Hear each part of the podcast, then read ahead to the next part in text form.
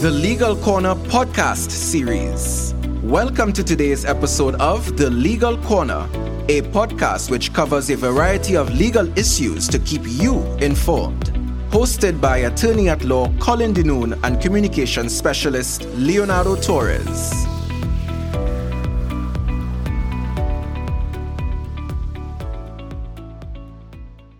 It's great to be back with you on the Legal Corner podcast series. Leonardo won't be with us for the rest of the season, but he is working behind the scenes to help us with all of our editing and the scheduling of guests. In today's episode, we'll be looking at alternative dispute resolution, commonly referred to as ADR. And our distinguished guest today is Mr. Eoin Moynihan. The podcast is on the road today as we'll be going to the United States of America and to New York where our guest is located. So just to tell you a bit about him, he's a very distinguished individual. He's an associate at Phillips Lytle and he has significant expertise with respect to high value commercial dispute resolution, including litigation, arbitration, and mediation. Having practiced law as a New York attorney in Asia, Europe, and the Middle East, Mr. Moynihan has represented large multinational companies governments, and startups in industries including retail, energy, technology, gaming, shipping, aviation, construction, insurance, manufacturing, and finance. He focuses his practice primarily on commercial disputes, including labor and employment litigation, arbitration, and mediation. He has particular expertise pertaining to disputes with an international or cross border element, choice of law, on foreign disputes, enforcement and vacatur of foreign judgments and awards, commercial arbitration in multiple foreign jurisdictions, and jurisdictional challenges. Mr. Moynihan was appointed a Fellow of the Chartered Institute of Arbitrators in 2021. Good day to you, Eoin, and welcome to the Legal Corner. Thank you very much, Colin. Thank you for the detailed and lengthy introduction. Lovely. It's great to have you on. Uh, let's get right into it. And why don't you tell us what exactly is ADR? Well, Colin, ADR stands for Alternative Dispute Resolution.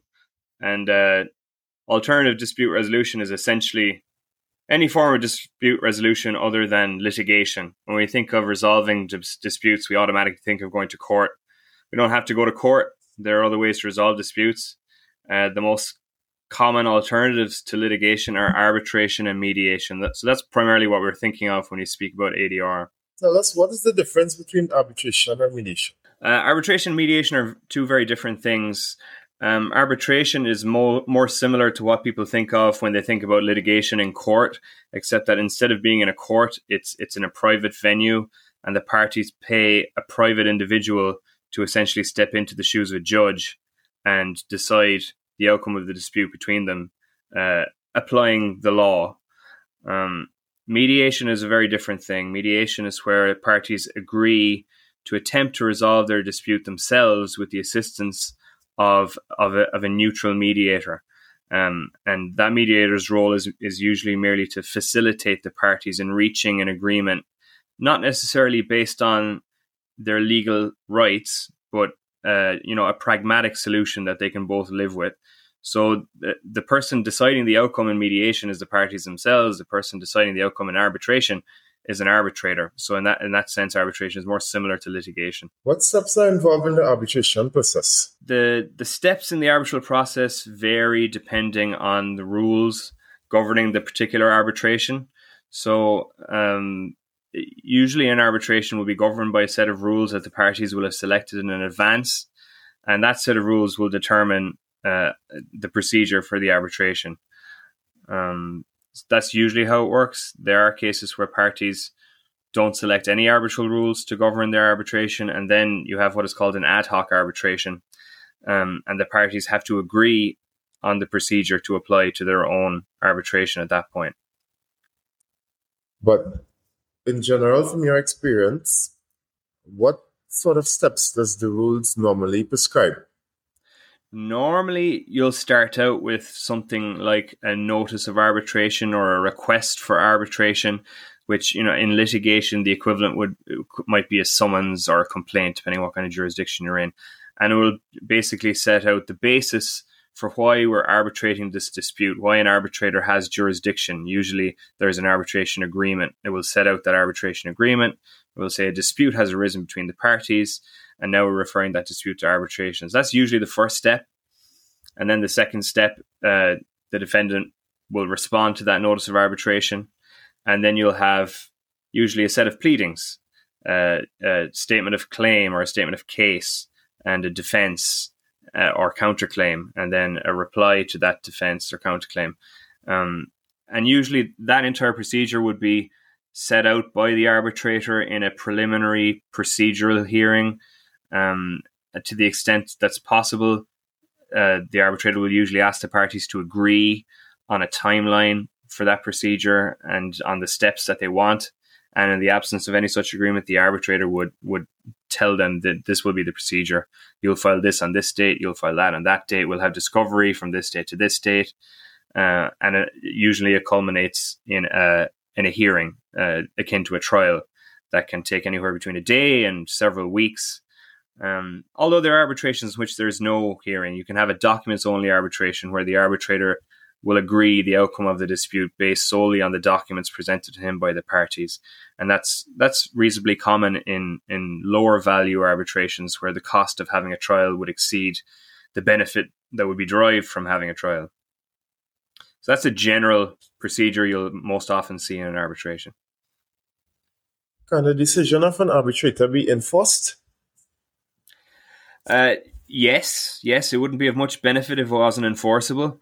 So uh, most countries arbitral law will prescribe the procedure for enforcing an arbitral award. Um, and generally it's it's like enforcing a, a court decision.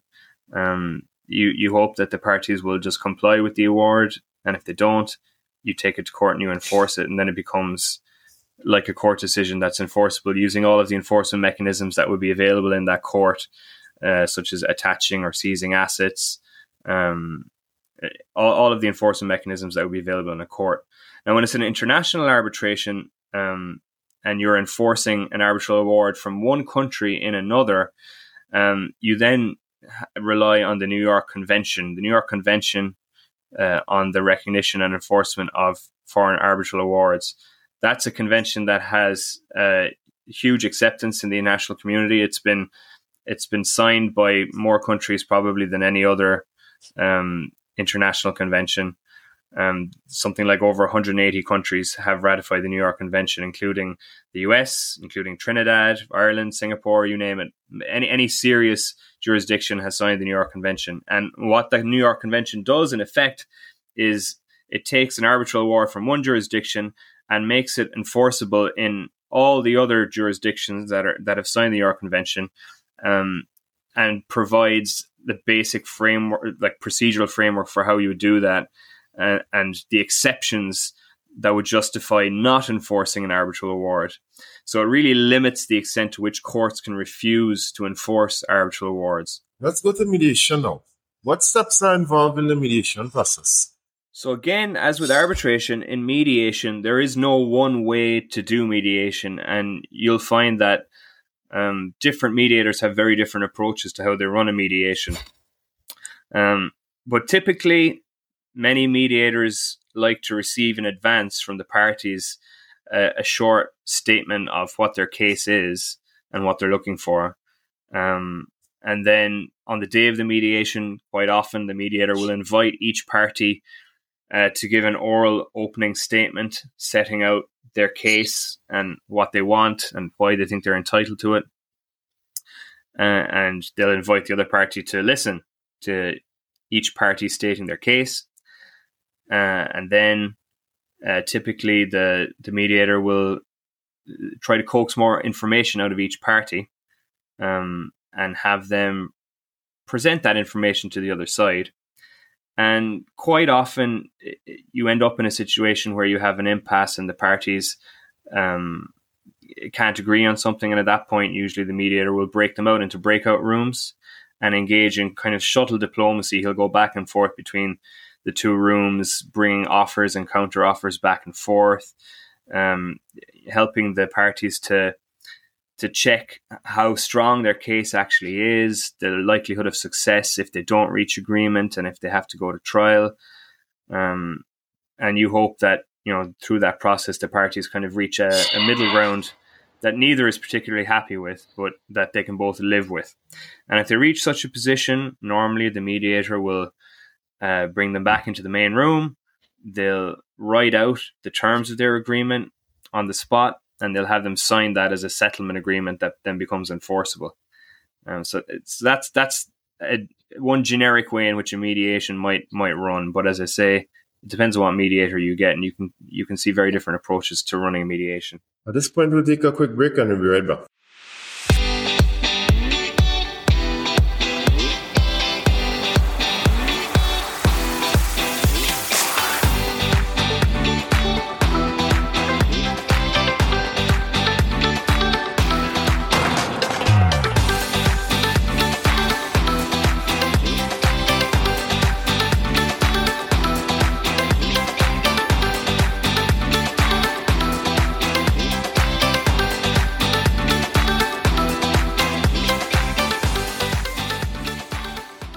Thank you for staying with us and welcome back. When before the break, we were just talking about the steps of mediation and what someone can expect if one of their matters are required to go through the process of mediation.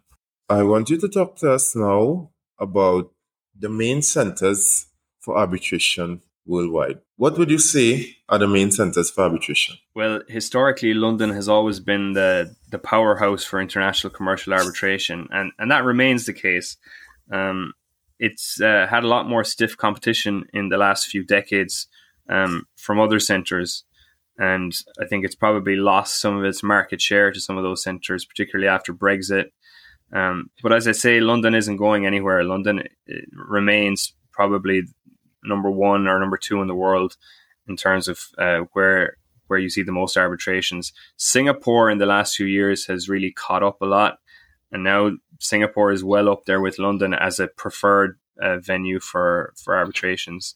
So those are probably the two main places in the world: uh, London and Singapore. Hong Kong following very closely behind in third place, um, and then after Hong Kong, Paris followed by Geneva would be distant fourth and fifth spots, and then after that, uh, New York and Beijing. Um, so those would be the main places, but there are other other less popular but equally um, solid venues for arbitration around the world. Stockholm is one such place. Uh, Tokyo is trying to position itself as one such place. Ireland is very much trying to cash in on Brexit and attract more arbitrations to Ireland. Um, I had to give a little pitch to Ireland there, but uh, but yeah, th- those are up and coming, but not there yet jurisdictions. So you, will see London, you'll see Singapore, you'll see Hong Kong, Paris, Geneva, and then New York and Beijing uh, straggling behind. Those those be the main places. As we get ready to wrap up, what advice would you give to someone who wants to pursue a career in ADR? Uh, somebody who wants to pursue a career in ADR, the number one piece of advice I think would be find a mentor who does a lot of that kind of work and needs help with it and go work for them. Um, your your advancement in, in ADR will depend entirely on your ability to get work in that field. And that's going to be determined by who you work for. So choose someone to work for who you know gets a lot of the kind of work that you want and and that way you'll get the maximum exposure to that kind of work um, and you'll be able to progress through that field. That's the main thing. Other things that you can do to help you, uh, assuming you manage to find a job with such a person, uh, join the Chartered Institute of Arbitrators. Uh, I'm a fellow of the Chartered Institute of Arbitrators. It's a great, um, it's a great body, and it doesn't just do arbitration. It has an arbitration track and a mediation track. Um, they run um, very comprehensive courses um, that will teach you from the beginning to the end how to run an arbitration or a mediation or how to advocate for a client in them. Um, and those tracks allow you to progress um, through your expertise as you get better. you start off as an associate member, you become a member of the institute, and then a, a fellow. And when you're extremely experienced, you can become a chartered arbitrator or a chartered mediator.